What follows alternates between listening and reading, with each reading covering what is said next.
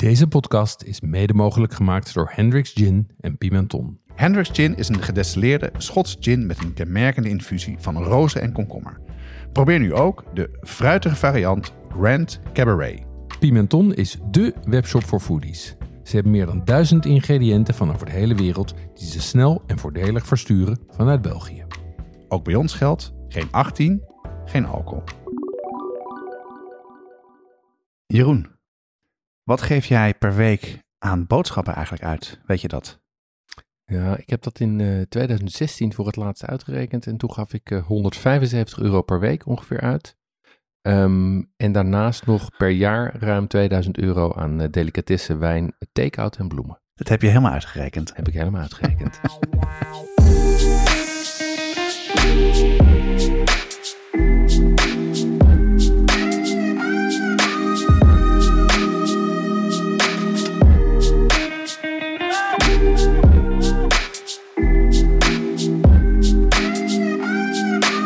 Wat schaft de podcast gaat over lekker eten en drinken, zelf koken en buiten de deur eten. Het is voor iedereen, van de beginnende tot de ervaren thuiskok. Elke aflevering starten we met een drankje, dan bespreken we onze culinaire ervaringen en staat er één onderwerp centraal. Deze aflevering gaat over budgetkoken. En we zullen uitleggen waarom we een aandacht willen besteden aan koken met door minder geld uit te geven en hoe we er tegenaan kijken. Ja, en we maken het ook praktisch. Ehm, we hebben bijvoorbeeld de eh, KISS, eh, tips voor kostenbeheersing, maar natuurlijk ook bijpassende recepten. En een drankje, Jeroen. Wat, eh, wat, wat drinken we hierbij? Bij dit onderwerp met weinig geld en weinig geld koken. Ja, met een, eh, bij een onderwerp met weinig geld drinken wij natuurlijk een drankje voor weinig geld. Dus ik zal hem eens even een eh, glas voor je inschenken. Nou, we drinken rode wijn. Jeroen ehm, schenkt hem in. Zoals je al merken, luisteraars, Dry January, dat, ja, dat doen we niet aan. Nee, laten wij aan ons voorbij gaan. Ja, maar we doen wel aan Dry door the Week January. Ja, precies, maar dat doen we dry door het jaar, January Ja, al. en we dus- doen minder, maar beter. Dus ik ben heel benieuwd. Deze is en, en voor minder geld. Ja, En is ook, weet ik, zal even proeven. ja het, is een, eh, het is een rode wijn. Ehm, en waar ik naar op zoek ben gegaan is een rode wijn die, eh, die bijzonder betaalbaar is. Ja. Ehm, en eh, dat valt niet mee. Ik heb daarbij gebruik gemaakt van de Grote Hamersma. Ja, Ehm, Kennen veel mensen wel, denk ik, hè? Ja, ja, dat is een, eh, boek geschreven door, eh, door Harold Hamersma en Esmee Langereis. Waarin ze over het algemeen vooral supermarktwijnen, maar ook wijnen beoordelen. En dan geven ze cijfers. Ehm, en wat wij hier voor ons hebben staan, de Grand Seigneur, is de enige wijn onder de 5 euro die wel eens een 9 heeft gekregen. en dit is onder de 5 euro. Dit is onder de 5 euro. Is, voor de luisteraar, het is een, een rode wijn. Hij is een soepel wijntje. Ja, Ehm, hij heeft best een, eh, een, goede, goede neus. Ja. Hoe zou je het omschrijven qua... ja het, is, het, is een, het, is, het is een Bordeaux-stijl wijn, dus daar zit, daar zit zwart fruit in, Ja, kersen eh, en er zit wat hout in. Ehm, hij heeft redelijke lengte en ik vind, het een, eh, ik vind hem heel soepel drinken. Hij wordt gemaakt door eh, Pascal Marty. Ehm, die was voorheen van Baron Mouton Rothschild. Ehm, Rothschild. ja, en, eh, dus een, een klassieke Franse wijnmaker. Die is in eh, Chili eh, wijnen gaan maken. Een Chili, is het een Een Chileense wijn? Chileense wijn, ja, met Franse stijl.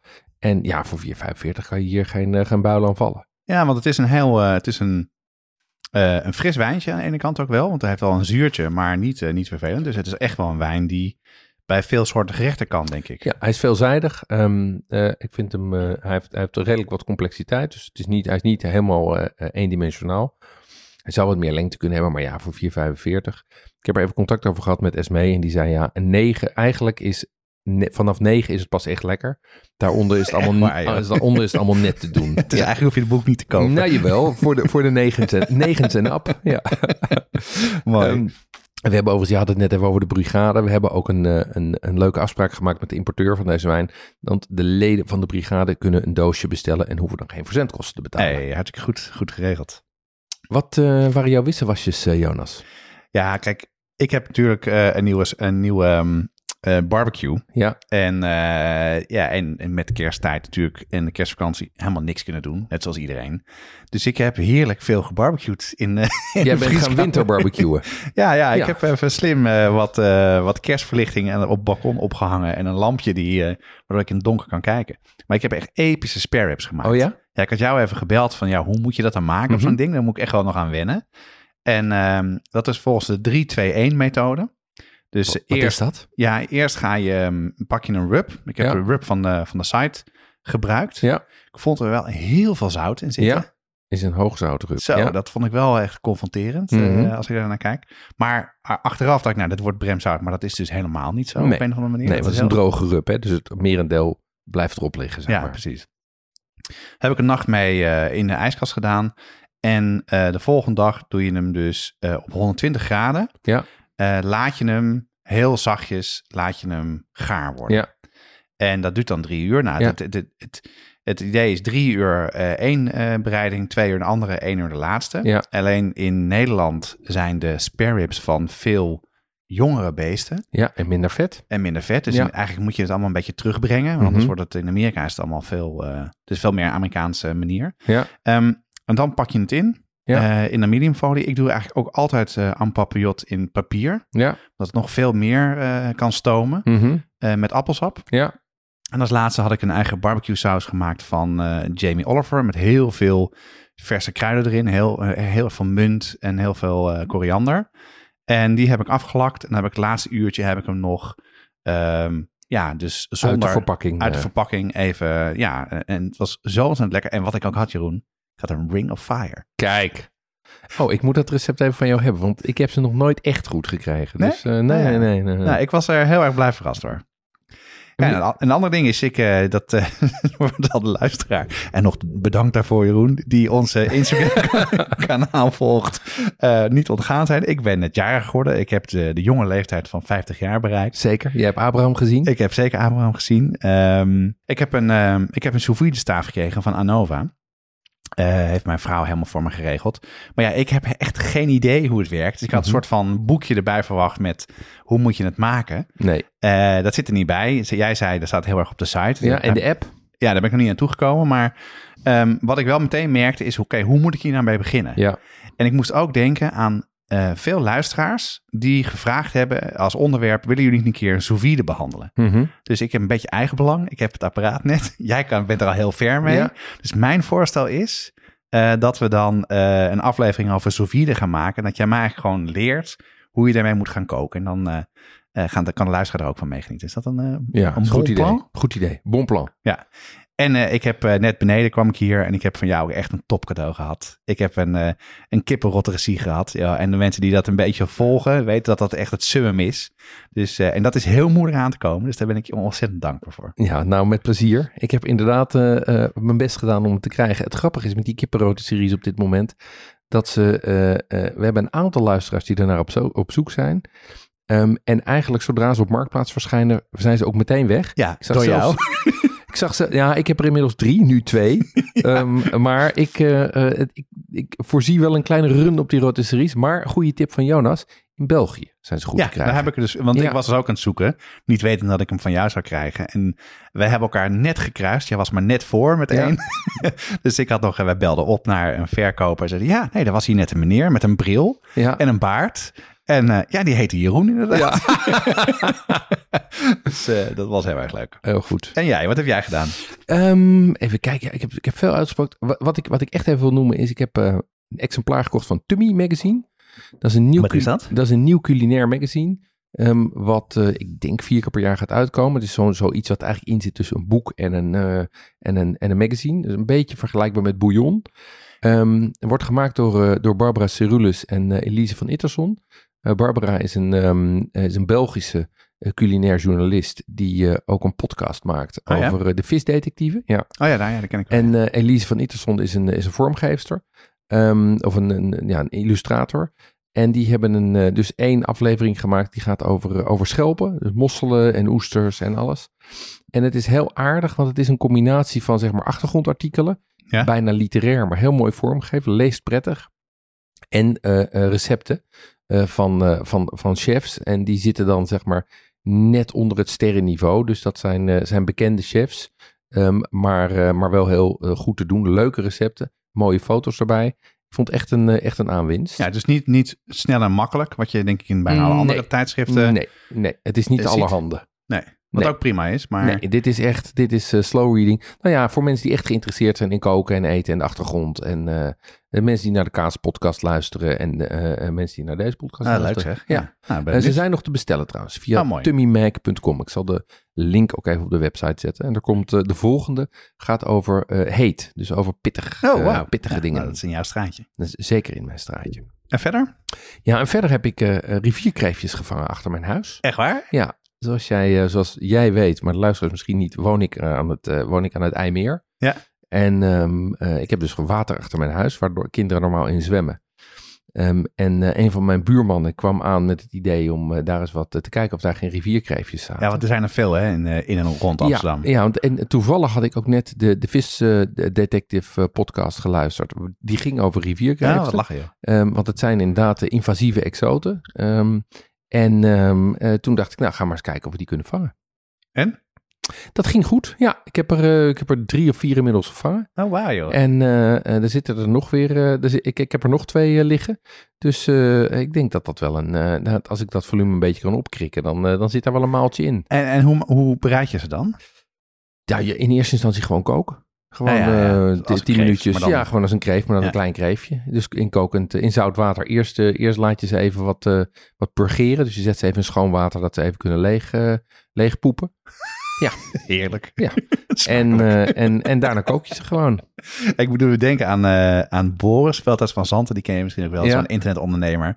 En die heeft een eilandje in de Vinkeveense plassen. Mhm. En die was laatst, eh, was hij midden in de winter, liet hij, eh, was, liet hij een filmpje zien. eh, dat hij ging snorkelen met een Ja. totaal wetsuit aan. En Ja. ik, ja, wat- wie gaat er nou snorkelen in de winter? Dan had hij dus ook een onderwatercamera bij zich. Hij ging dus handmatig rivierkreefjes pakken. En daarna lekker op de barbecue. Ja, want dat is de, dat is de methode. Ehm, je, moet ze, je moet ze individueel vangen. Je mag geen fuiken eh, zetten of dat soort dingen. Dus ik zeg even niks over hoe ik ze heb gevangen. Jeroen, bij jullie thuis wordt toch veel hot sauce gegeten? Ja, dat klopt. Er staan eigenlijk altijd wel iets van vijf flesjes open. En elke paar weken is er eentje op. Dus dat gaat, eh, gaat behoorlijk hard. Maar waar, waar gebruik je het dan bij? Waar, waar, waar eet je het mee dan? Nou, mijn dochter houdt niet zo van heet eten, maar mijn jongste zoon juist wel. Ehm, eh, dus bij heel veel avondeten kiezen we dan zelf. Eh, Bij taco's, bij kip, bij gebakken rijst, dat soort dingen. Ehm, en overigens ook bij lunch- en ontbijtgerechten. Tosties, gebakken eieren, pizza, alles. Pizza voor ontbijt. Slim, want dan kan je wel je eigen pittigheid bepalen. En pak je dan ook vaak de rijmakers, heetmakers sausen? ja, die zitten regelmatig in de roulatie. eh, juist ook omdat ze bijzondere smaken hebben en oplopen in pittigheid. Ja, en wat ik er zo leuk aan vind, ze zijn prachtig vormgegeven.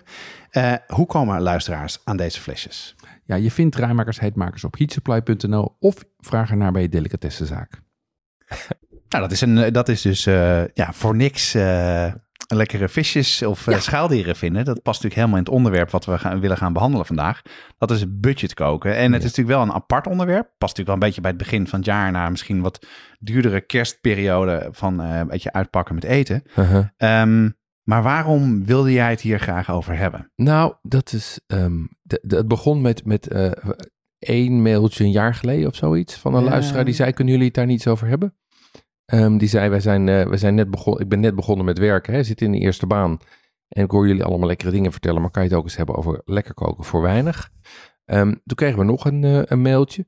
Ehm, en wat wij ook wel uit de, de, de conversaties halen, met, eh, vooral op Instagram, is dat mensen denken dat wij veel geld aan uitgeven. En dat is niet zo. En ik vind het ook wel belangrijk om te zeggen dat ook met weinig geld kan je lekker eten. Want de sport is natuurlijk niet om, om hele dure ingrediënten. Zoals mijn vader altijd zei, het is heel makkelijk om, eh, om voor 50 euro ingrediënten te kopen en dan wat lekkers te maken. Maar de sport is natuurlijk juist met weinig geld wat lekkers maken. En dat kan makkelijk. En het, is natuurlijk, het klinkt heel aanlokkelijk om een, superduur stukje vlees te kopen. Maar dan kan Ja. je ook helemaal laten mislukken. Dus eh, het gaat veel om... eh, dus ik ben benieuwd. Ja, ik, ik herken het wel.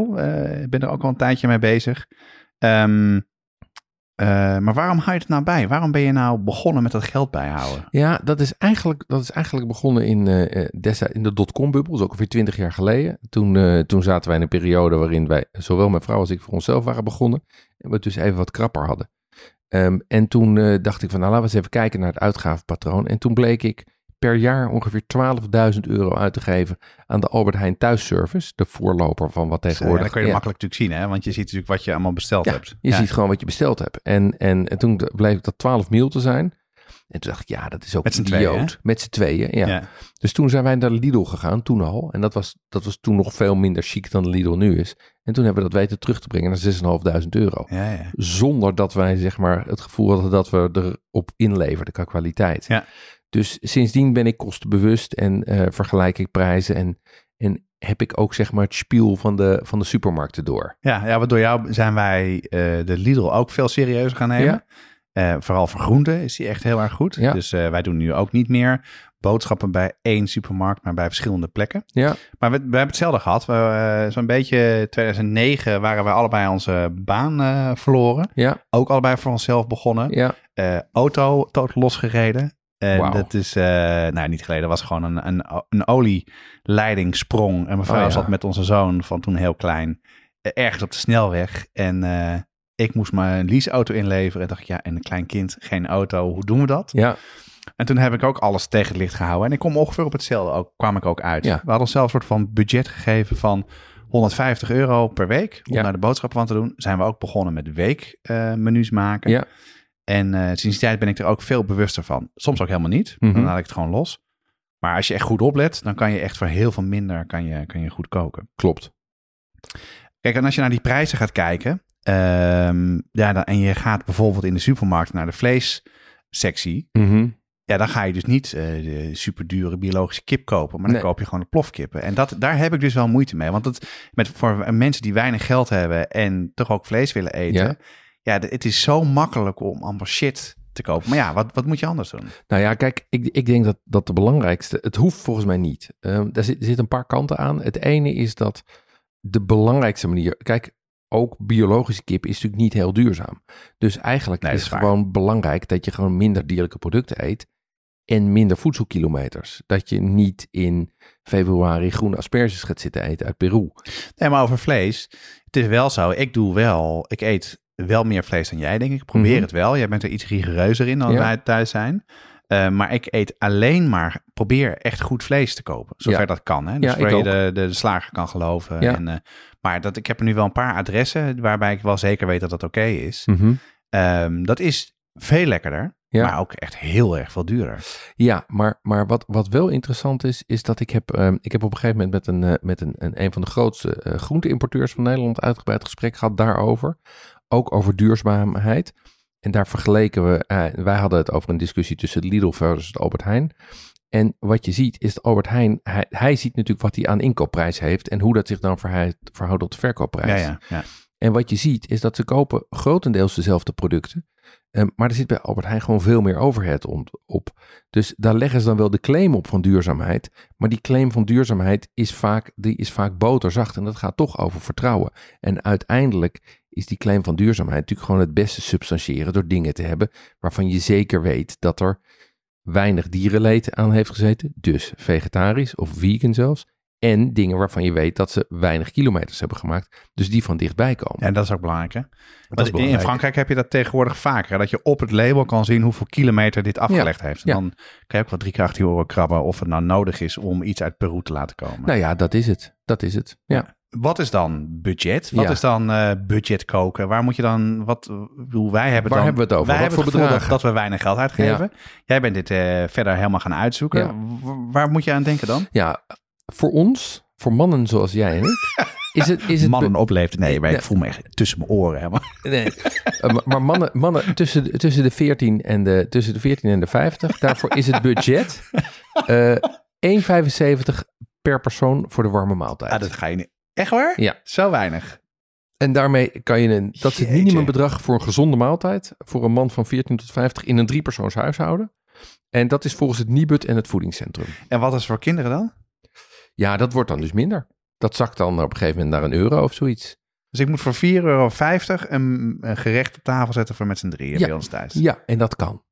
En ik denk dat je dat ook best vaak doet. Ja, dat denk ik ook wel. Maar dat is, dat is, Het voelt shocking. weinig. Ja. Ja, maar, dat, maar dat, is, dat betekent dus dat, dat je die, dat je die tonijnsteaks en die biefstuk, dat je die, moet, dat je die vaak moet laten liggen. Ja, doe en ik dat ook die al wel hoor, En dat drie bollen buffelmozzarella Ja, ook precies. geen idee is. Ja, maar dat zijn dan wel de andere dingen. Dus als je dus, ja, dat klopt. Ja. Ja. Eh, wat de luisteraar niet weet, we hebben dit eh, van tevoren besproken. Want dit wa- kwam dus natuurlijk door die luisteraars. waar wij al gemaild en dachten van, is dit een goed onderwerp? Ik vond het echt een super saai onderwerp. Ja, en jij je had er geen zin in.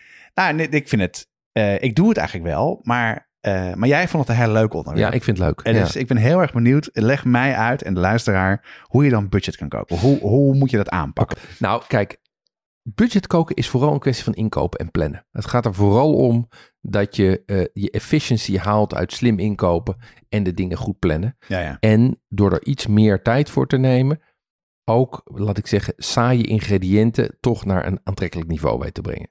En eigenlijk heb je daarin twee strategieën. Ik, ik zeg- noem het al die planstrategie. Je hebt ook nog een andere strategie, dat is de last minute improvisatie. Ehm, daar kan ik ook nog even wat over vertellen. En daarnaast zijn er ook een aantal hacks die je kan gebruiken om te zorgen dat gerechten die dat witte kool, wat natuurlijk een bijzonder onsexy product is, Ja. om dat wel lekker te maken. ja, wat ik heel erg veel eet trouwens. Witte kool. Ja, Ja, ja in, in Japan, in Japan is dat een, echt een ding wat, je, wat bijna veel eh, ge- geserveerd wordt. Maar er gaat er wel een, eh, een dressing overheen die het lekker maakt. Precies. Maar dat Ja. soort hacks, dus daarmee kom je heel eind. Ja, interessant. Nou, laten we beginnen. Wat doen we als eerste? Nou, Plannen, laten we, denk ik, toch? ja, laten we beginnen met plannen. Kijk, de, we hebben het er al eerder over gehad in, in de podcast nummer 20, weekmenu. De sleutel tot efficiënt werken is een, goeie, is een planning. Want door die planning kan je efficiëntie maken, kan je er ook voor zorgen dat je dingen niet hoeft weg te gooien. Ehm, dus wat we daarin hebben bespreken, besproken is je plant een week vooruit. Je haalt die boodschappen in één keer en je gaat doen aan wat we noemen meal preppen. Ja. Dus je kookt niet alles last minute, maar je doet ook dingen al de avond van tevoren. Of je maakt iets op maandag wat je volgens op woensdag gaat opeten. Ja, dat laatste doe, doe ik dus bijna niet. Nee? Eh, ik ben wel van het, eh, het, het plannen, vooruit plannen en ook dus naar meerdere plekken gaan.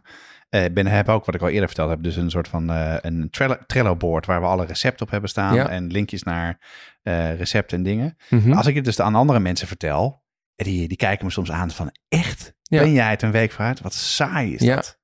Ja, nou ja, als, als je dat echt niet wil, is het alternatief dus improviseren. Maar laten we het daar straks even over ja, hebben. precies, ja. Want dat is wel een, dat kan, maar dat is wel, dat is voor gevorderde kokers. Ja, en dan maar. red, maar dus als je het dus niet doet, dan red je het bijna niet om die 1,75 te Nee, dan red je het bijna niet. Nee, want dan, want dan, pak je, dan pak je de dingen die snel en lekker zijn. En dan zit je dus heel snel met een biefstuk, gebakken Ja. aardappeltjes, een zakje sla en een dressing. Ja, en dan zit je, geef je 12 euro uit voor zijn, eh, voor zijn vieren. Dus efficiënt koken betekent plannen. Eh, jij prept ook dingen, Ja. je bereidt dingen voor. Eh, dat doe je voor gewoon efficiëntie en dus geld besparen. Ja. Hoe doe je dit dan? Kan je er een voorbeeld van geven? Ja, dingen, die- dingen die, ik, die ik doe zijn bijvoorbeeld ehm, eh, de groenten. Ja? Kijk, in principe, weet je, vooral knolgroenten zijn natuurlijk helemaal niet zo aantrekkelijk op zich als je ze kookt. Maar als je gaat roosteren, zijn ze een stuk lekkerder. Ja. Alleen, roosteren duurt drie kwartier. Ehm, maar wat je prima kan doen, is, die groen, is op, als je op maandag geroosterde groenten eet, dan kunnen die op eh, donderdag ook weer in een taco. Dus wat ik doe, is ik di- bereidingswijzen die langer duren, groenten roosteren, bonen koken, die doe ik van tevoren en die bewaar ik in de koelkast als een component om later toe te voegen. Nou ja, dus je bent dus niet alleen maar een, we- een week van tevoren bezig met bedenken wat je gaat eten, wat je maakt, maar je bent eh, je boodschap aan het plannen. Ja, Maar je bent ook al de elementen van de gerechten aan het plannen in de week vooruit. En je precies. bedenkt precies met agenda's wanneer je wat doet. exact. En je ja. ontdooit dingen ook. Weet je, want ik, ik, als ik groenten rooster, vries ik ze in. Ja. En eh, die haal ik dus de avond tevoren uit de, koel, uit de vriezer. Dus het is echt wel een, een routine waarin je al nadenkt, eigenlijk de avond tevoren, gaat nadenken over wat gaan we morgen eten. Ja, ja. En dus, dus dat doe je niet, doe je dat allemaal in het weekend? Of doe je dat, dat preppen? Mm, Dat doe ik soms in het weekend. Weekend is natuurlijk bij uitstek het moment om dat te doen. Ja, dat doe ik Eh, wel namelijk. Bij alle Ja, lange dingen die langer duren, dan neem ik dan even de tijd voor. ja, maar dat, het kan natuurlijk ook. Ik, ik doe het ook soms na het eten. Zeker als je een maaltijd hebt die je helemaal hebt voorbereid. Dan sta ik toch in de keuken en dan heb ik de afwasmachine afgeruimd. Dan kan ik net zo goed even wat groenten roosteren of Grappig even wat bonen koken. Ja, dat doe ik Ja. echt helemaal niet. Kan je wat voorbeelden geven van dingen die, gerechten die heel goed passen bij dat, dat, Bij dat, dat, preppen. preppen en Ja. plannen en dat het echt goed bij elkaar komt? Ja, nou, het- wat ik, wat ik een goed voorbeeld vind is, is een, een broodje falafel met, met hummus en sla. Dat Oh, is heerlijk. Dat is erg lekker. Ja, Ehm, kan ik maken. Maar als je dat kant-en-klaar maakt, dan red je dat niet binnen het budget. Want kant-en-klaar... toch? Ja. Kan elkaar gewoon Ja. kopen, tussen hummus kopen. Ja, en- ja, ja, maar, maar want falafel en, en hummus kant-en-klaar zijn, zijn toch, weet ik wat. Falafel kost 2,50 euro voor een bakje en, eh en hummus kost 2 euro. Ehm, als je dan nog broodjes en sla erbij hebt zitten en je hebt twee bakjes nodig, zit je toch weer op een tientje. Dan ben je al te hoog. Maar als je het zelf gaat maken, dan, dan, hoe, dan, dan red je het wel. Want dan ga je die bonen van tevoren weken. Ja, en je Die weet kikkererwten. ja, die kikkererwten. En wat je dan dus ook doet, is dan week je die avond tevoren je kikkererwten. Die bereid je eh, de volgende dag als falafel. Bovendien maak je al meteen hummus. En die hummus die kan ook later weer terugkomen in, voor later in de week terugkomen in je menu. En dat bedoel ik dus met preppen, dat je de avond tevoren al die bonen bereidt. Ja. En dat je op de dag zelf je falafel maakt, maar ook je hummus maakt. En die hummus die komt weer terug, want die blijft een week goed in de koelkast. Ja, ja, en ook die, die is ook hartstikke goed in te vriezen. Precies, ja. Dit, eh, dit is, komt overigens allemaal uit, eh, uit WhatsApp, de podcast 14. Daarin vertellen we daar uitgebreid over. Maar dat is een voorbeeld van, van hoe ik eh, prep. Het is wel zo, want we hebben dat in, wat jij net zei, in die aflevering hebben we dus dit onderzocht. Hè? Wat is een lekkere hummus en hoe maak je die zelf? Ja, En dat is dus los van het vooruitplannen super simpel. Ja. En eh, zoveel lekkerder dan als je het gewoon koopt in een bakje eh, Klopt. in de, in de supermarkt. En eh, en dat vind ik wel wat leuker van, ook van een podcast maken en van dit soort dingen doen. Is dat als je een keer dingen helemaal zelf hebt gemaakt, dan kan je ook veel slimmer beslissen. Oké, ik koop dat gewoon niet meer. Ik maak het zelf. Ja. En, dan, en, en dan is het dus niet meer 10 euro voor een gezin van vijf mensen, maar dan wordt het minder. klopt. Ja, goeie. Heb je nog een voorbeeld? Ehm, ja, een voorbeeld wat ik vorige week heb gemaakt. eh, gehaktballen. Eh, gehaktballen, daar, als je de, wat, ik, wat ik daarbij doe, en dat is een kwestie van echt plannen in je inkoop. Ehm, ik wacht dan gewoon tot biologisch gehakt in de aanbieding is. Oh, dat doe je zo, ja. Ja. Ik wacht tot dat in de, en, en, dan, en dat was laatst weer in de aanbieding. En dan koop ik dus meteen 2 kilo. Ja, Ehm, ja, ja, daar maak ik 12 ballen van met jus. Vervolgens vries ik de jus in in ijsklontenbakjes. En de ballen vries ik los in. Die leg ik op een, op een plateau in de vriezer. Dan Ah, bevriezen ze. En dan heb ik, doe ik ze in druk- en sluitzakken. Dan heb ik dus een, dru- een druk- en sluitzak gevuld met ballen gehakt. En een druk- en sluitzak gevuld met blokjes eh, jus. Een Ziploc bags. Een ziploc bags. En, en, en die kan je dan dus... En je kan dus of die twee combineren. Ja. Of je haalt dus eruit, weet ik wat, twee, twee gehaktballen en eh, vier blokjes eh, jus. Maar je kan die jus ook gebruiken als je een keer eh eh boerenkoolstampot met rookworst eet. En je er toch een koudje jus bij wil. Ja, of als je oudste zoon honger heeft eh, midden in de nacht, dat hij een balletje er even uit kan. dat kan- hoeft zelfs plukken. niet, niet alleen de oudste zoon. Ook als je na het- ook als je om half elf, ik lust nog wel wat, dan maak je even een broodje bal. Ja, Ja, wat slim zeg. Ja. Hey, maar hoe weet je dan die prijzen? Want dat moet je dus wel een beetje in je hoofd hebben. ja Hou je dat en bij? Of eh, is het Nou, gewoon een soort ik, van... ik lees gewoon foldertjes. Lees jij Ik foldertjes? lees gewoon foldertjes. Ja. Dat weet je. Ik, dus, Dat- ik zie dus Jeroen zit aan de keukentafel. Kopje koffie, zonder melk, wat dat haartje. ja, Of een kopje thee. En dan ga je foldertjes en dan ga je ook eh, het uitknippen en dat soort Ja, dingen. ja mijn, lieftallige, mijn lieftallige echtgenote noemt... Mijn lieftallige echtgenote noemt dat mijn vakliteratuur. Oh ja, ja. dan wat ga ik zitten met een stapel foldertjes en dan kijk ik wat er in de aanbieding is. En eh, eh, ja, maar weet je, ik dacht is, dat ik je al een beetje kende, maar dit, dit is echt een... dit is een... eh, dit is een, onbe- ja, precies. Ik verlies nu, ineens val ik van mijn Nee, voetstuk af. helemaal niet, want ik, het is wel zo. Nee, maar het scheelt veel, Jonas. Het Ja. scheelt echt veel. Ja, ik ga je een ander verhaal vertellen, maar dat is he- even een vriend van mij, Ja. eh, die, eh, ik zal zijn naam niet noemen.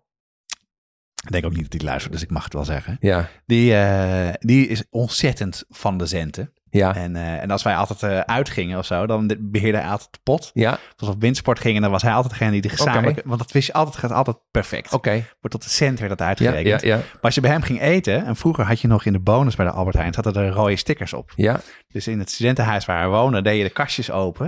En je wist altijd precies welke van hem waren. Want alle alles wat- 35 procent.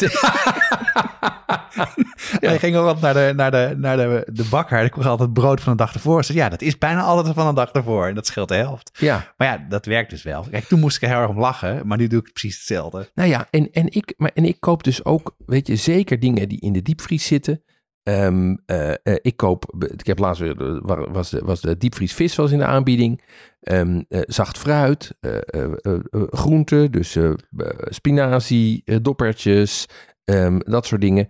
Ehm, maar ook dingen die in de ijzeren voorraad horen. Dus pasta. ehm, eh, Nou ja. Regelmatig ligt die bij de Albert Heijn in de eh, 2 plus 1. Ja, ik eh, neem dan vaak gewoon vier pakken pasta Ja, mee. slimmer. Ja. En, en want het scheelt, het scheelt echt. Want ik bedoel, twee, twee, hè, de tweede gratis is gewoon 50% korting. ja, zeker. Ja. Dan ben je al een hele stap onderweg van die 12.000 naar die eh, 6,5.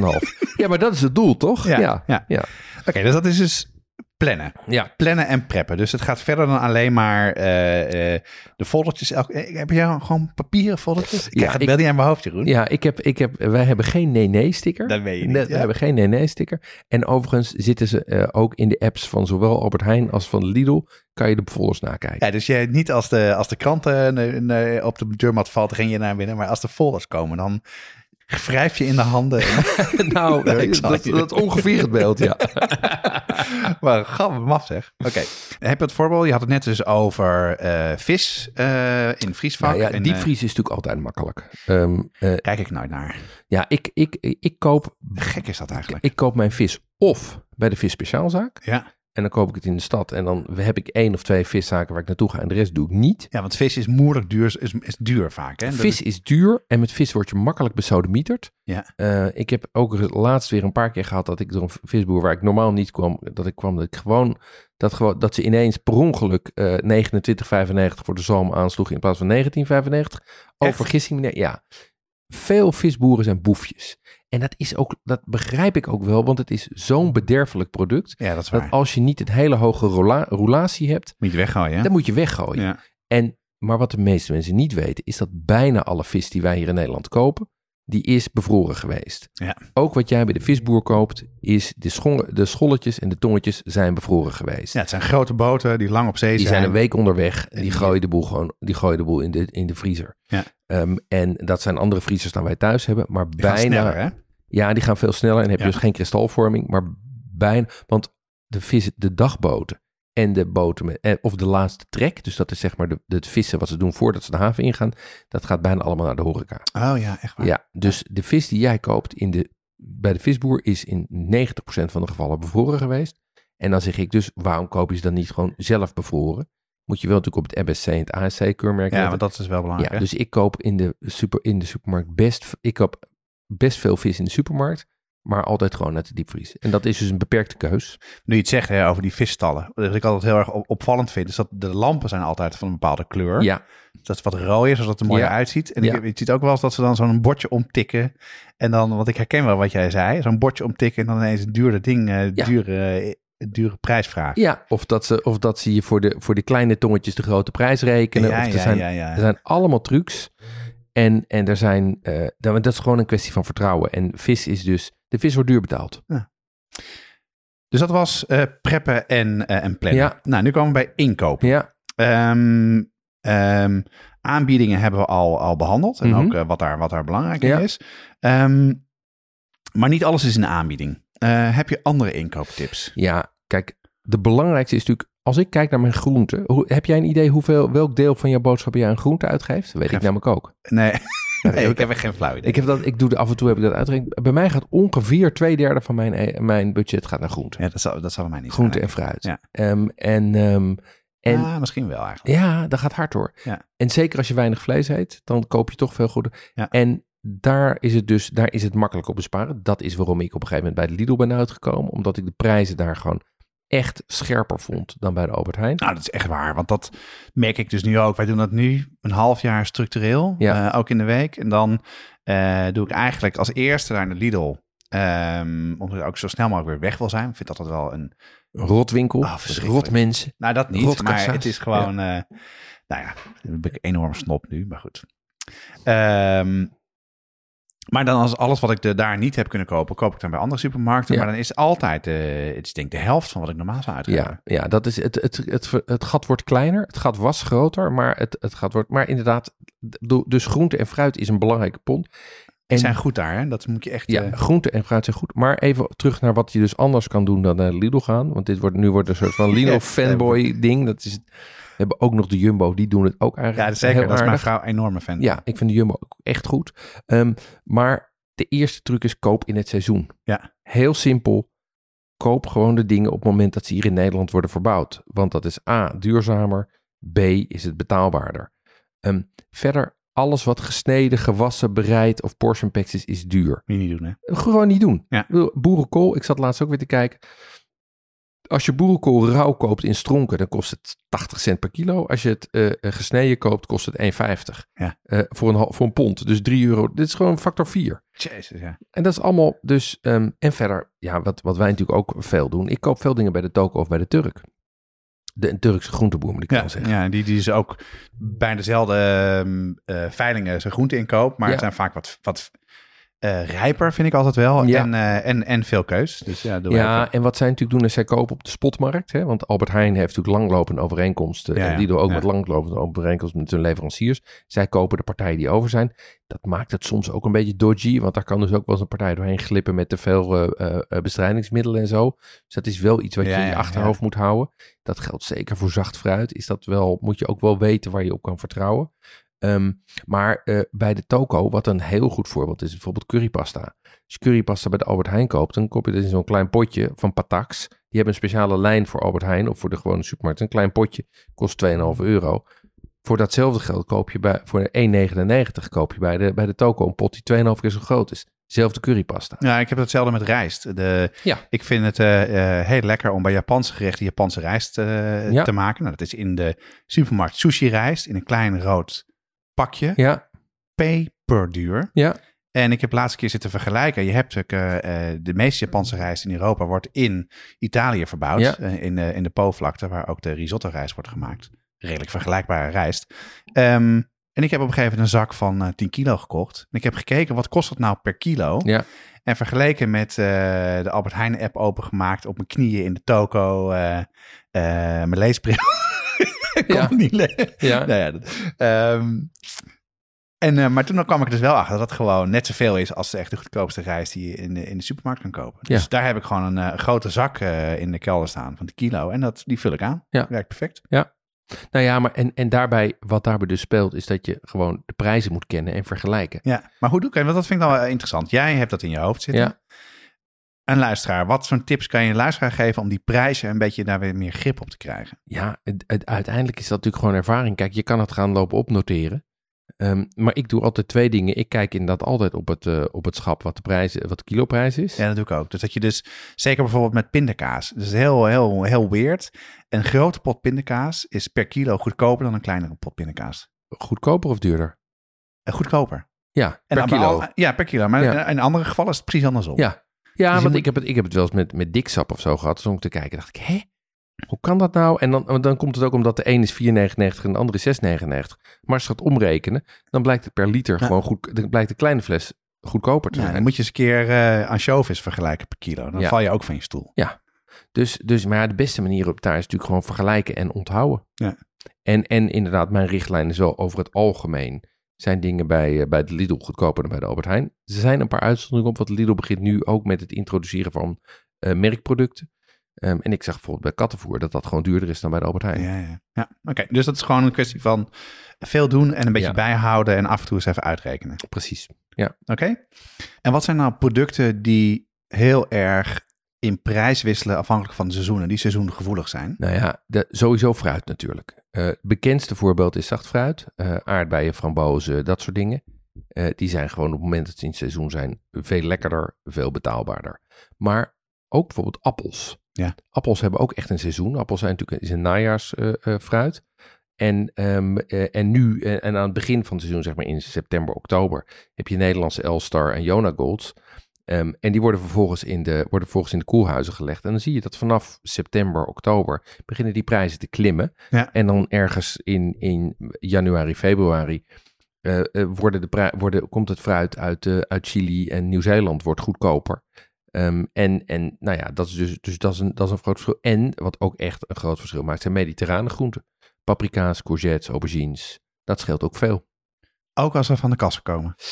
Ook als ze van de kassen komen, want die kassen moeten natuurlijk wel warm worden gestuurd. Je kan echt, Ja, je, kan, je kan de gemiddelde temperatuur en de prijs van de aubergine, die kan je echt, die, die, Serieus? ja, dat kan je, daar kan je, je kan er donder op opzetten. Oh, als, het, ja. als het koud is geweest, schieten die prijzen omhoog. Ja.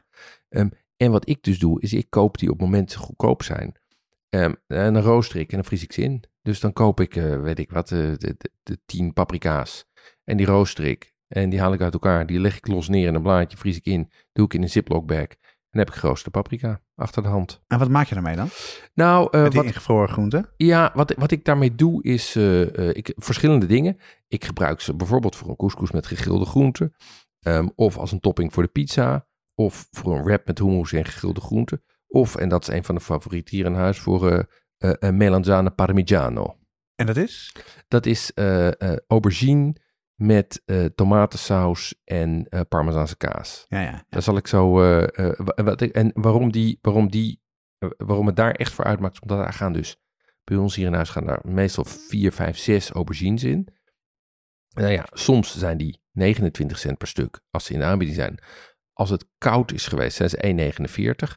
Nou ja, dat is dus het verschil of dat je er 1,80 euro aan aubergines in steekt, of dat er 9 euro in gaat zitten. Ja, dat is echt een groot verschil. Hè? Ja, dat is echt een groot verschil. Ja. En ehm, eh, dus, dus ik koop ze op het moment dat ze goedkoop zijn. Dan rooster ik ze en dan vries ik ze in. Want je moet ook niet echt naar, niet alleen maar naar het prijsverschil kijken. Hè? Want dat is dan vaak heel een klein verschil. En denk je, wat maakt het uit? Ja, Maar als je het vertaalt naar de hoeveelheid die je koopt om, om gerechten te maken. En om meerdere keren eh, van dezelfde groente gerechten te maken.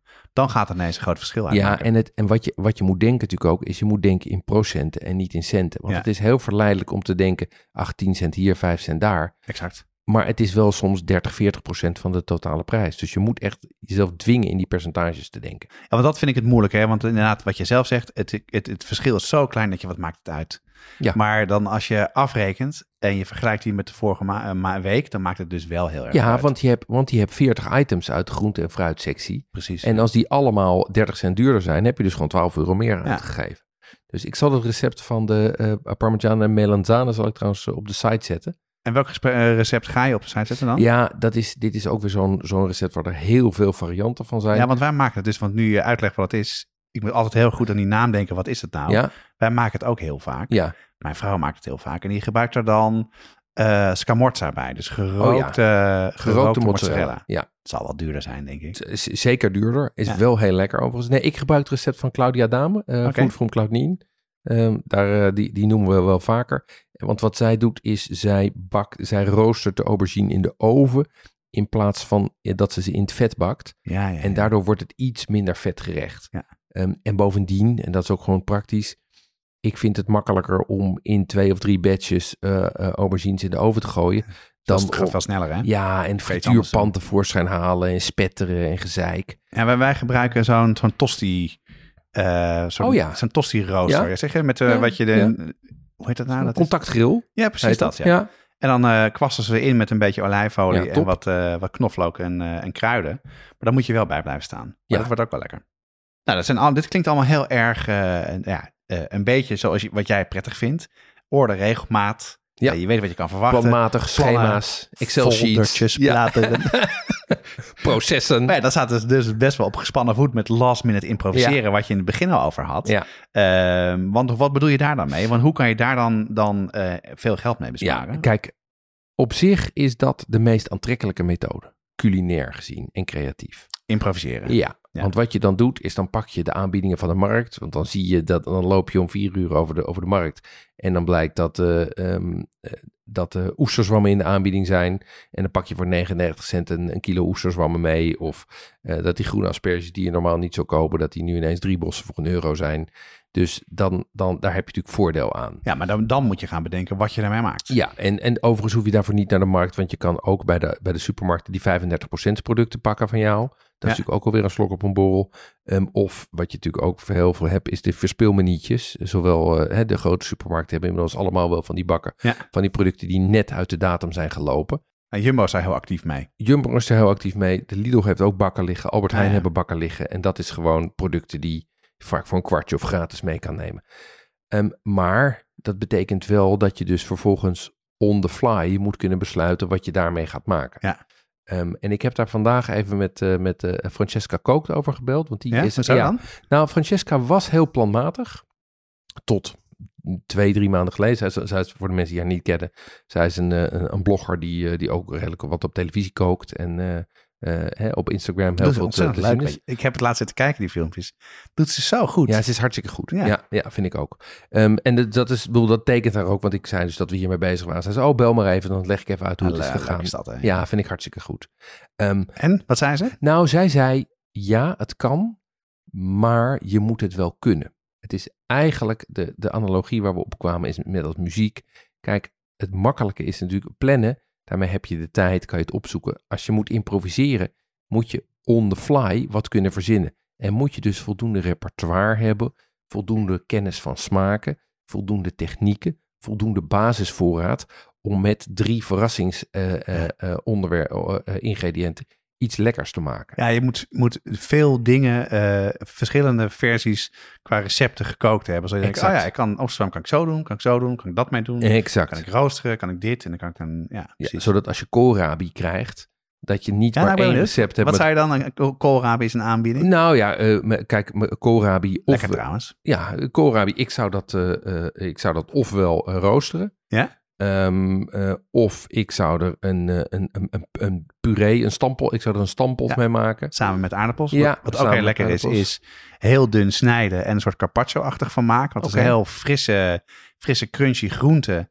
waar je wat een vinaigrette overheen kan Ja. doen. Met wat walnoten en andere dingen. Ja. Dat is ook heel lekker daarbij. Exact, dus, dus maar, kan je ook nog. maar, maar, maar dit moet je dus wel allemaal kunnen. Ja, precies. En, en je moet ook de spullen in huis hebben om dat te doen. Je moet die walnoten ook in huis hebben liggen. ja. En de mandoline. En de mandoline. Dus, het is, dus dat improviseren is heel aantrekkelijk, maar Ja. het is wel voor gevorderden. Het vraagt improvisatietalent. Het vraagt een, ster- een grote ijzeren voorraad, dingen die je op voorraad hebt. En eh, eigenlijk is het natuurlijk het beste als je dagelijks boodschappen doet. Wat, wat Francesca overigens doet, is die krijgt elke week de biobox binnen. Dus je krijgt zo'n zo'n abonnementsbox met groente en fruit eh, binnen. En dan moet je ook een beetje... Daar moet je ook kunnen improviseren. Ja, dagelijks boodschappen, dat, daar, dat probeer ik zo min mogelijk te vermijden. Zeker nu ook met, met COVID probeer ik het echt te doen. Maar ik heb er ook echt een hekel aan om elke dag naar de supermarkt te gaan. Ja, nee, maar dat is, dat is dus, ik bedoel, eh, je levert hier dan dus, die, daar, op die efficiency lever je in. En Ja. het is wel goedkoop, en het is ook gevarieerd en waarschijnlijk zelfs verrassender, want je kan natuurlijk ook meer rekening houden met waar je zin in hebt. Absoluut. Want dat is wel het bezwaar van week vooruit plannen, dat niet iedereen weet al zeker dat ze zin hebben om volgende week donderdag buff bourguignon te eten.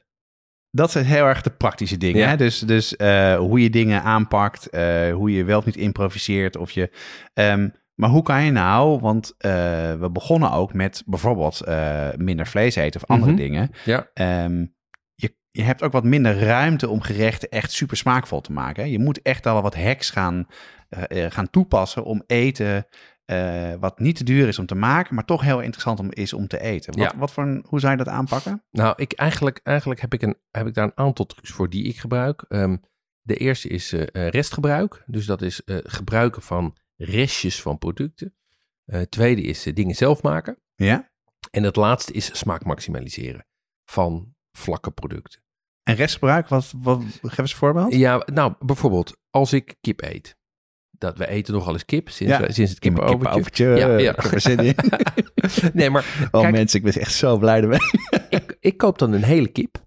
Ehm, een hele kip is voordelig. Een hele kip kost... Goedkoper hè ook. Ja, 10, 12 euro kost een hele kip.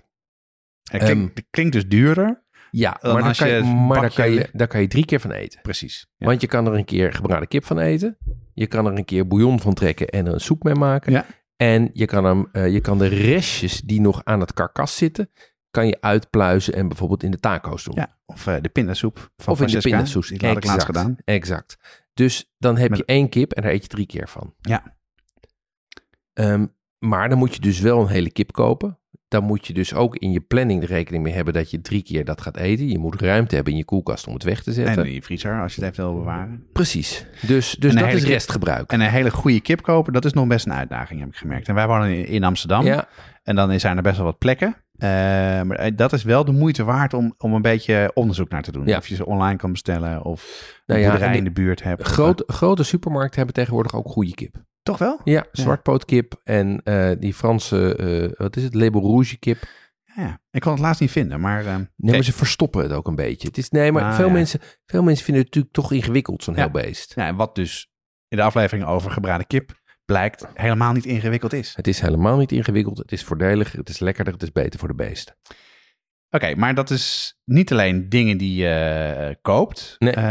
Wat doe je dan met dingen qua bereiden? Je zei net, ik sta na het eten, heb ik nog tijd over, doe ik wat anders. Kan je Ja. daar wat voorbeelden van geven? Hoe Ja. je dat dus kan, en dat die smaak kan verbeteren of dingen... Ja, ik, ik denk dat ik twee voorbeelden kan geven. Het ene is als ik met een bepaalde bereidingswijze bezig ben, met de oven of bijvoorbeeld met de frituur, dan prep ik meteen ook al vooruit. Frituur is denk ik het beste voorbeeld. Ik vind bloemkool heel lekker als het gefrituurd is. Ja, dat is heerlijk. Hè? Hartstikke lekker. Maar ik ga voor een bloemkoolfrituur niet speciaal een frituur opzetten. Nee.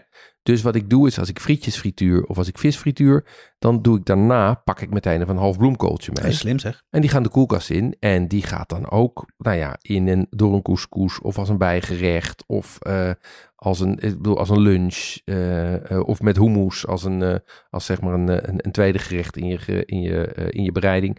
Dus ik, ik pak ook in voor, bereidingswijze, maak ik dan zeg maar gebruik van het feit dat ik het heb uitgezet. Ehm, en ook van ingrediënten. Als ik, het, als ik de schillen en de kontjes van de uien, wortels en selderij, zelfs van gember, nou, dat doe jij ook volgens mij. Ja, dat doen wij ook. Ja. Ja, die gaan in een, eh, in een diepvrieszak, in een eh, ziploc bag. En eh, daar trek ik bouillon van.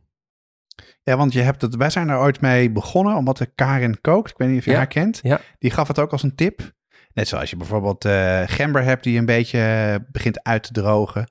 Kan je het beste kan je die gewoon eh, met een microplane tot een pasta maken. Ja, die kan je in een bakje doen waar je ijsklontjes eventueel in doet. En dan kan je dus die dus invriezen. Ja. En als je een keer gember nodig hebt en dan ontdooien ze, zijn super. En dat werkt heel goed. Ja, en sowieso, bouillon invriezen in ijsklontjes of in kleinere dingen werkt ook heel goed.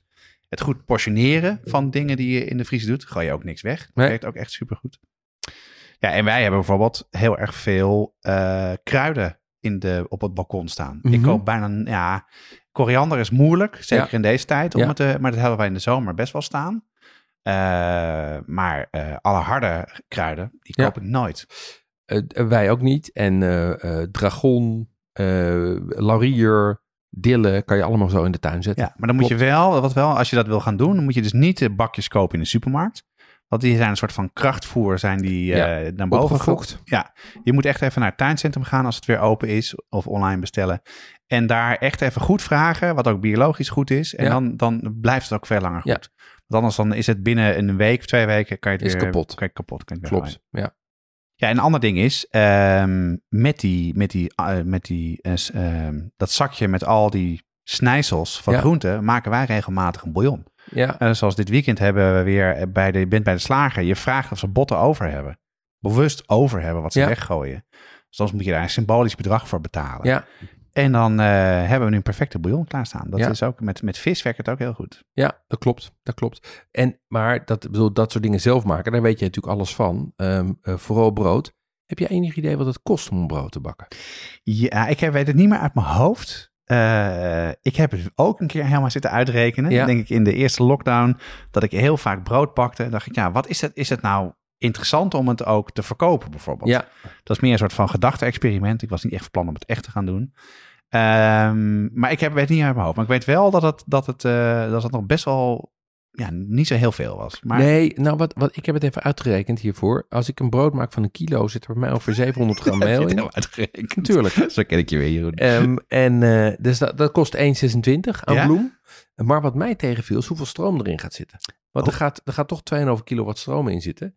Ehm, en dat is bijna 60 cent. Dat heb je serieus helemaal zitten Nou uitrekenen. ja, dat is heel simpel. Je weet hoe lang die oven aanstaat. Je weet hoeveel vermogen je overtrekt. Je kan gewoon opzoeken op eh, online wat een kilowattuur kost. En dan Ja, weet je ja. dus wat dat kost. Dat is best veel inderdaad. Maar dat 60 betekent dus dat een, een zelfgebakken brood kost ongeveer 1,90. Zuurdesembrood, hè? Ja, en dat is ongeveer even duur als een supermarktbrood. Ja. Eh, je hebt goedkopere broden, maar, maar het is natuurlijk wel het is natuurlijk een kwaliteitsbrood. En als je het vergelijkt met een kwaliteitsbrood van, de, van, van, een, goede, van een goede bakker, van een, deze bakker, ja, dan is het vier, vijf keer goedkoper. Absoluut. want Ehm, als je het, eh, je hebt ook, dat heb ik wel gedaan, dat weet ik nog wel. Ehm, als je gewoon kijkt naar echt zuurdesem-bakkers, in Amsterdam heb je er een paar. Ja, Nou, dan betaal je gewoon eh 7 euro voor een, eh, een brood. Ja. Dat, ja, dat was nog best wel te doen. ja, maar dan begrijp je dus ook waarom dat is. Ja. Ja, ja. Goed geld verdienen.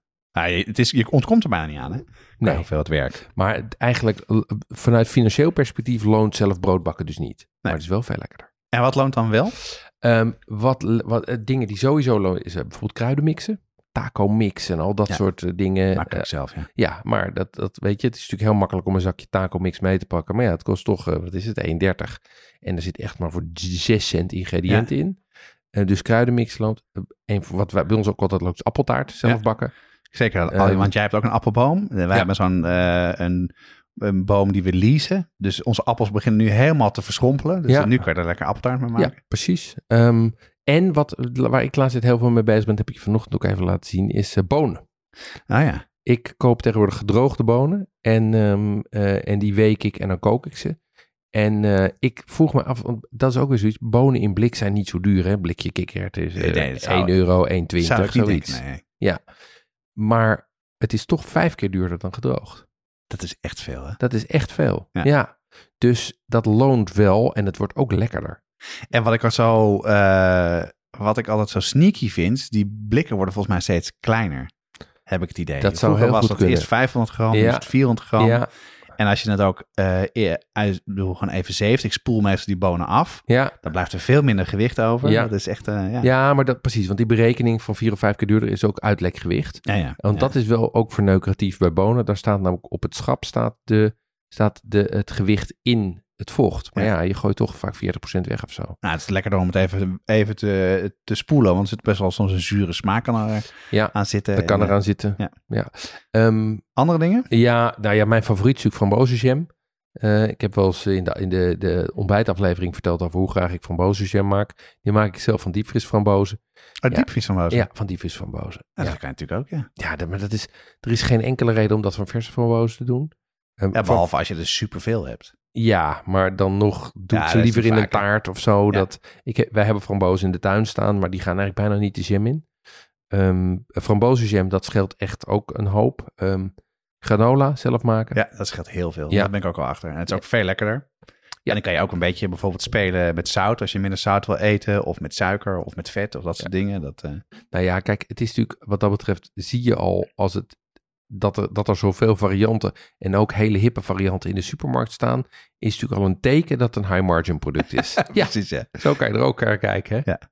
Ehm, en dan nog een mayo zelf maken? Ja, doe je nog steeds? Nee, doe ik niet. Nee, ik ook niet meer. Want de, de, de potten die, eh, de, die, die de Albert Heijn heeft, Ah, die, vind ik waar, heel, ja. die vind ik heel prettig. Ja, Dus ik koop dat is een dat- mooi verhaal. Ja, ik, ik koop dan. eigenlijk... Nou, ik heb dus op een gegeven moment was ik, ben ik zelf begonnen met... ehm, eh, eh, dacht ik, ga ik zelf mayo maken. Toen ging ik... maar ik gebruikte die potten van de ambachtelijke mayonaise van de Albert Heijn ook altijd. Ja, die zijn groot. Het zijn hele fijne eh Ja, lekker. wekpotten. Lekkere mayonaise, een beetje zuurig. Dus toen dacht ik, ik ga eens kijken wat, eh, ik ga eens kijken wat die potten kosten.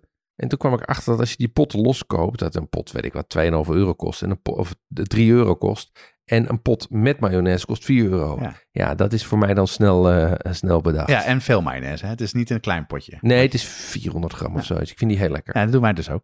Ehm, en wat ik overigens niet zelf doe, wat ik wel een keer heb gedaan, wat echt een slecht idee is, is tomatensaus zelf maken. Hoezo dan? Nou, het is ontzettend veel werk om het goed te krijgen. Je krijgt hem eigenlijk niet zo lekker als hij in pot of blik is. Ja. En het is gewoon duur. Zelfs als je goedkoop tomaten koopt, is het gewoon... Tenzij je dus tomaten in de tuin hebt staan in grote hoeveelheden, dan is het de moeite waard. Maar ik, ik, je, je, het lukt mij gewoon niet om te concurreren met die tomaten die uit eh, Zuid-Italië komen. ja, en ze zijn dus ook veel lekkerder, die tomaten. Ze, zijn, ze Ja. gaan rijp een pot in. Ja. En alles waarbij je eh, tomaten in saus doet, hoe zou ik eigenlijk nooit verse tomaten gebruiken, maar altijd uit, uit een blik. Precies.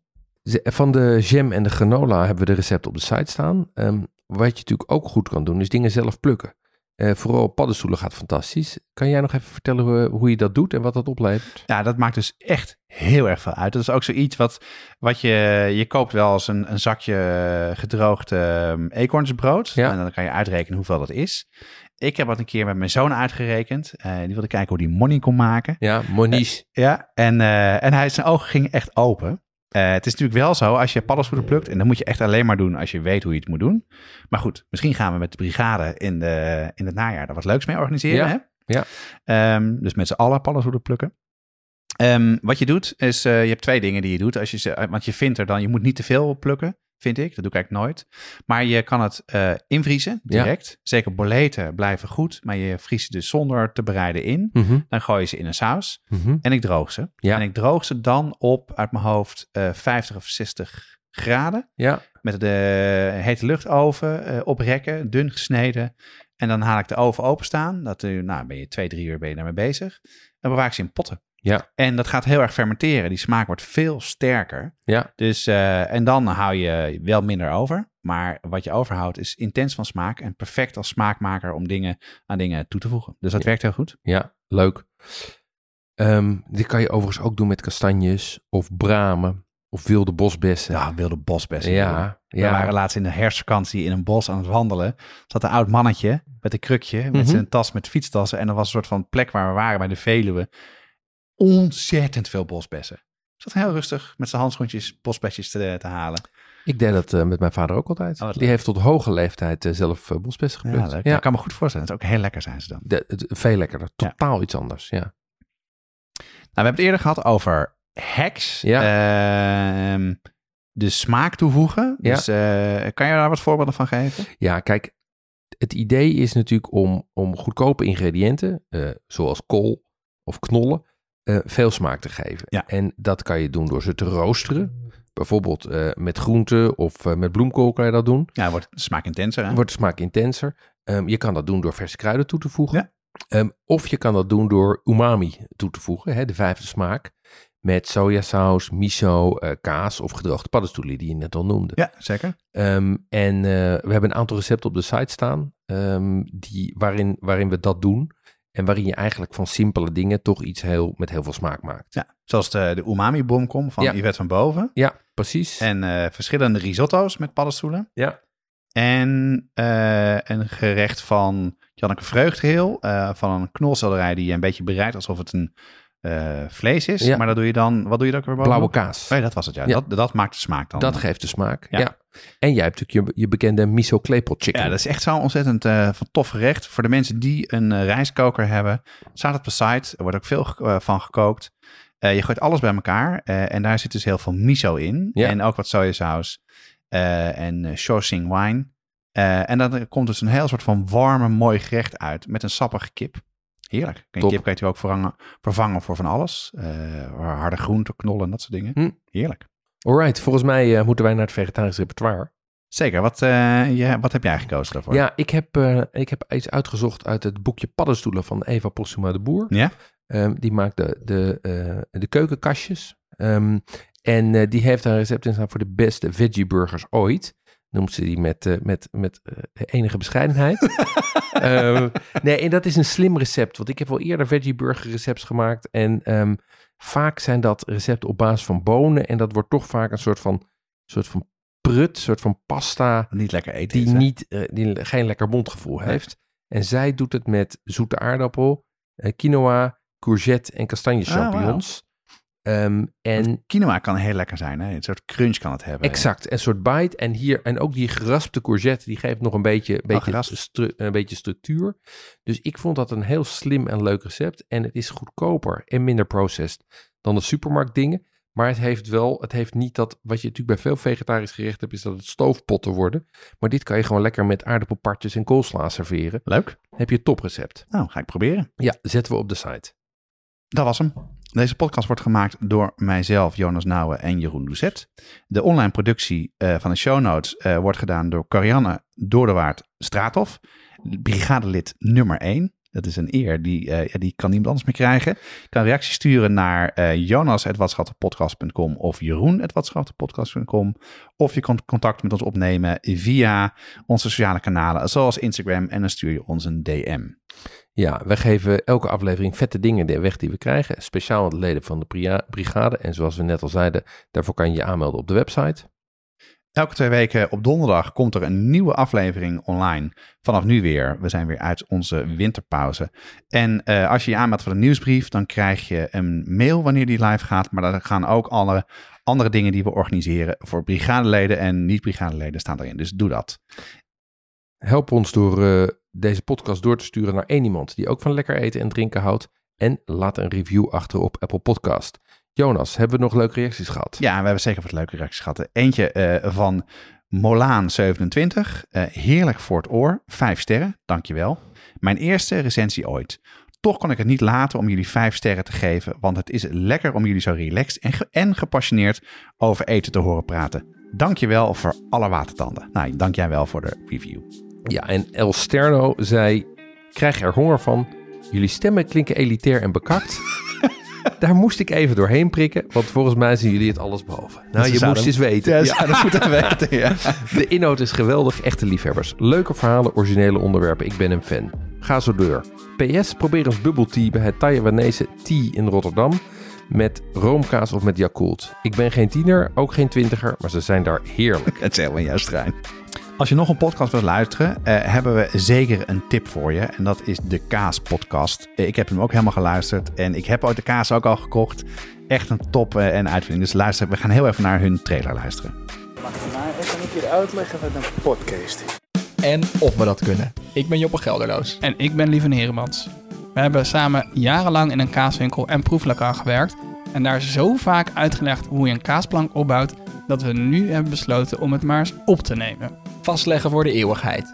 Wij wijzen je de weg door de overdaad aan geuren, smaken, verhalen en ervaringen die op je ligt te wachten in de kaaswinkel of in het restaurant. Dat doen we door elke aflevering met een andere culinair expert of kaasmaker een kaasplankje te proeven. En aan het einde van het eerste seizoen kan je zelfstandig een kaasplankje samenstellen. En voor de kenners, de mensen die denken dat ze alles al weten, we gaan ook voor je op zoek naar de verhalen achter de smaken die je koelkast uitkomen druipen in de reportages die we maken bij verschillende boeren in het land. Ja, ik, ik wil altijd heel graag boer worden. Dat, dat heeft niks met eh, beslissingen of zo te maken. Dat is een drift die in je zit of zo. Ja, een oerdrift. En als het lukt, maken we misschien zelf ook wel een kaas. Ze zien er prachtig uit, maar de smaak eh, is nog... eh, Kaas, een podcast over kaas Voor mensen met een zekere zwakte voor zuivel. die meer willen weten over wat ze eten. Eigenlijk zouden we dit moeten proeven en dan gewoon even vijf minuten ons bek moeten houden en dan pas erover praten. Want terwijl ik... Tot de volgende keer. Tot de volgende keer.